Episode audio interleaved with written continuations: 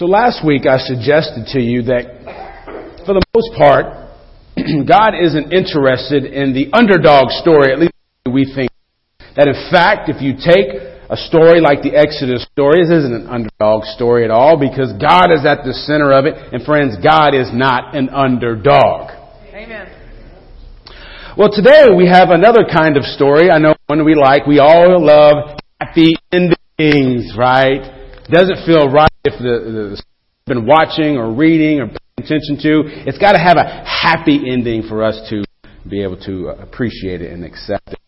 Just to you again that God doesn't really care about happy endings either. This past week went beyond sports. I bet if you're not even a baseball fan or a sports fan, you heard the name Derek Jeter somewhere, didn't you?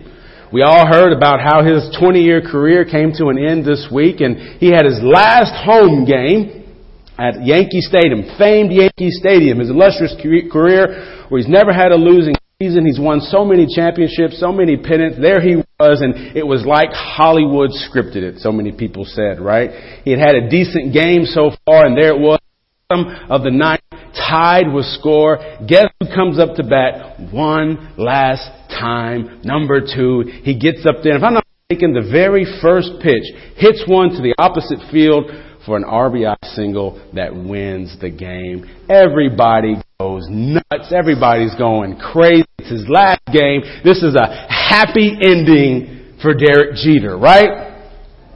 Well, then I got to think about it. Not really. Like if I'm my happy ending. Because, yeah, because if I've heard that this is only the second game in his career that he's ever played where his team wasn't in playoff contention. In other words, that was going to be it for him. He wasn't going to have another shot at a championship, which is what he plays for. He still had other games he had to play this week in Boston. It wasn't a happy ending necessarily, but sometimes I think we learn we got to take what we can get. And that sometimes maybe that image of the happy ending, the way things are supposed to finish, maybe that's not all that important. Because if we look at Moses today, Moses is getting ready, his story is getting ready to end. And quite frankly, it's not one of those happy ending kind of stories. Well, he's being led up a mountain one more time, and if you follow the story of no, he's been up and down mountains for more than 40 years now. He's gone up to talk to God. He's come down to talk to the people of God. He goes up again to get a word from God. He comes back down to tell the people that word. He goes up to the mountain to be with God, to be in God's presence. He comes down to deal with the people up and down, up and down, over and over and over again. And now God leads him up a mountain one last time. And if we're looking for the happy ending, this is where it kind of falls short. Because God has led the people now, by the hand of Moses, to the promised land. And God brings Moses up that mountain. He says, Look, there it is, Moses. As far as you can see, that's the whole land that I promised you. But you remember, right, Moses? I can't let you go in. You can look, but you can't touch. You know, we, we want him to be able to go. We want him to be able to, to celebrate with the people. We want him to be able to be a part of, of the worship that's going to happen there in the promised land. But God says, that's not the way it ends for you. And it's there on that mountain looking at the promised land, not entering it, that Moses dies. Sometimes, though, you got to take what you can get. And it wasn't the hallmark ending that maybe we would like, but it was an ending, I think, that teaches us something valuable. Teaches us something important as we're seeking our own God sized mission, purpose in life, as we are trying to follow after God's will for our life day after day, I think on that mountain we see something very important. Because as Moses is up there, we know his story. And we know his story is full of ups and downs. We know he's seen a lot. He's the one who was who, who fled from Egypt because he killed someone. The people were after him. He knew that if he stayed there, he would lose his life. He's the one that essentially had to trade all of the great things he had in Egypt, all of the, the comfort, all of the luxury he had in Pharaoh's court, traded it all so that he can go tend sheep day after day after day in the desert. He was the one you remember that as God confronted him at the burning bush said, I've got a plan for you. This is what you will do. This is what you will say. This is how it will work. God even says, after it's all done, this is what you're going to do. This is how you're going to worship after it's all done. He assures Moses that it's going to get done. Moses is the one you remember with all the excuses. Some people have suggested it also seems like he has some kind of inferiority complex. He doesn't very highly of, himself and he, he lets that dictate some of his actions and some of his thoughts. But despite any and all of that, you know what he does? He keeps going. He finally understands this calling that God gave to him, and he kept going. Every setback, every frustration, everything he had to deal with, every time the people got on his nerves, every time he doubted himself, he kept going. I don't know if you know this, but uh, church people know how to complain. I didn't say which ones, so calm down. But here God had done this great thing, had brought them out of slavery and brought them to the promise, brought them uh, over the Red Sea, the great powerful act of God. And you know what the people did almost immediately as they got there? I want to go home. I want to go back over there. And you know what else they did? They to Moses. You know what? You're the one that brought us. Did you bring us here to die? Why did you do this to us? But you know what Moses did? He kept going. Something also very interesting about Moses' story. At one point, at least at one point, there's a time when God says, oh, I'm done with these people. These church folk arguing about the color of the carpet. Oh, I'm done. And says, God, you can't do that. You can't do that. You can't do that. You can't do that. And I don't know. Maybe Moses is. Uh, maybe he's hard-headed. Maybe he's stubborn. Maybe he's fearful of what he thinks God would do. Maybe he's a bad leader.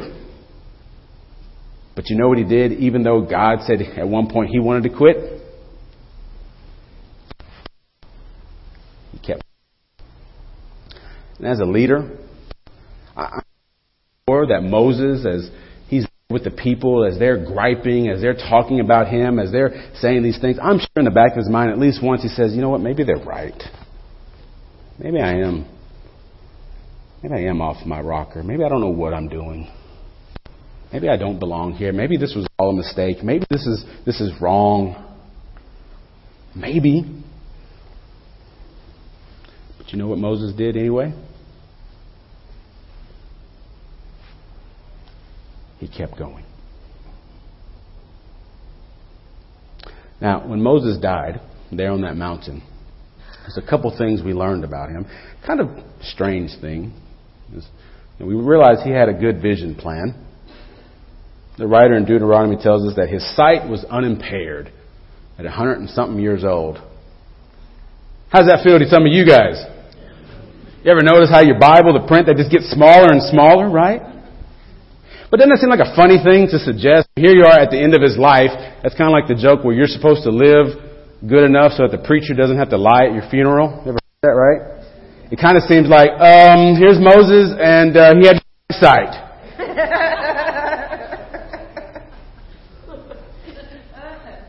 Maybe there's something they're telling us though. Maybe there's a part of him that was able to overcome obstacles anybody else would have come to. But that's not the only thing we learned about Moses. His sight was unimpaired, but we also hear, and I think more importantly, that his vigor had not abated him. That doesn't just roll off the tongue, and I think we miss some of the, the essence of, of what the writer tells us. And what he's saying is that spirit that Moses had, it never left him. It never disappeared. It never fled from him. I love how one version of the Bible says it so plainly. He still walked with a spring in his step. You see, and what we need to realize is his spring in his step that he was able to keep. It wasn't just about his outlook in life. It wasn't just about he had a positive attitude that he saw uh, life through rose-colored glasses. That wasn't what it was about. It was about his relationship with God. It was about his willingness to follow God. And because of that, he was able to go through all his life without missing a beat able, despite everything that went on at his very last moments, it was able to be said of him that he still walked with a spring in his step. You see, friends, Moses received a God sized mission. Moses received what his purpose in life was. And despite every setback, despite every frustration, despite every chance he had to say, you know what, I'm done, he stuck with it. Once he finally realized what God had called him to do, he followed through. And what's amazing is that all those setbacks, all those disappointments, all those frustrations, he took them to the promised land because he kept going. And because he did, friends, he stands out, Moses does, as one of the prominent figures of our faith. You and I may not read it as much, but if you look at the Old Testament, read through the Psalms and even uh, passages in the New Testament, that Exodus story, that part of the story where Moses is such a central figure, that is an important piece of the history of the people of God. It's talked about over and over and over and over again about what God did at the Red Sea, about God's power, about the finger of God that we saw in action. Can you imagine if the hand of God got busy? And Moses was a part of that. And people remembered him. People remembered his life. Sure, they may remember some of his faults. But more than anything, he stands out as a great character of our faith because of his faith in God.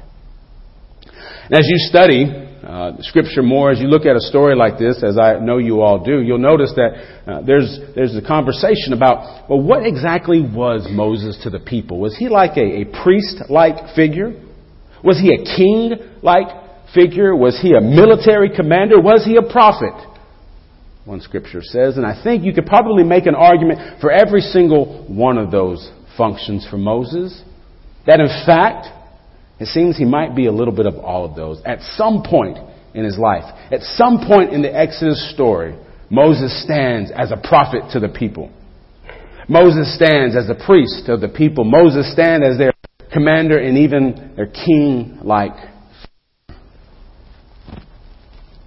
At different times in life, he became what the people needed him to be. And I think if you and I have been looking at Moses' life over the last several weeks, I think that we can also agree that there comes a time in our life when we become different things as well. Sometimes we're the child. We grow up to be the parent who then becomes the grandparent. Sometimes we're the student. Other times we're the teacher. Sometimes we're the spouse other times, we're the boss. I was making sure you're awake, that's all. But in our life, we go through different stages. We become different things to different people. We, our function changes sometimes. What could be said of us at one time may or, not, may or may not be something said of us at another time. And as we go through all these stages in life, what remains the same that we have to offer is our faith. What does our faith say about who we are at whatever stage of life we're at right now? What does your faith say about the kind of parent you are, the kind of grandparent, the kind of boss, the kind of student, the kind of teacher, the kind of church member? What does your faith say about kind of whatever you are? Something else interesting about Moses that we hear, that we hear on this mountain is that he was buried, but nobody ever knew where. We didn't know where he was buried. And I know sometimes we think, well, why? We, we want to be able to go to a place. We want to be able to, to go pay our respects. We want to be able to go do what we're accustomed to doing. We need to know where he's buried. But one, in one sense, we need to realize it doesn't matter where Moses was buried because his faith and the memory of all the things that he had been a part of with the Exodus story, they were with the people. It wasn't important that they write about where he was buried. What was important about is that they write about what he had learned about God and about his faith. I don't know if you know this or not, but people watch.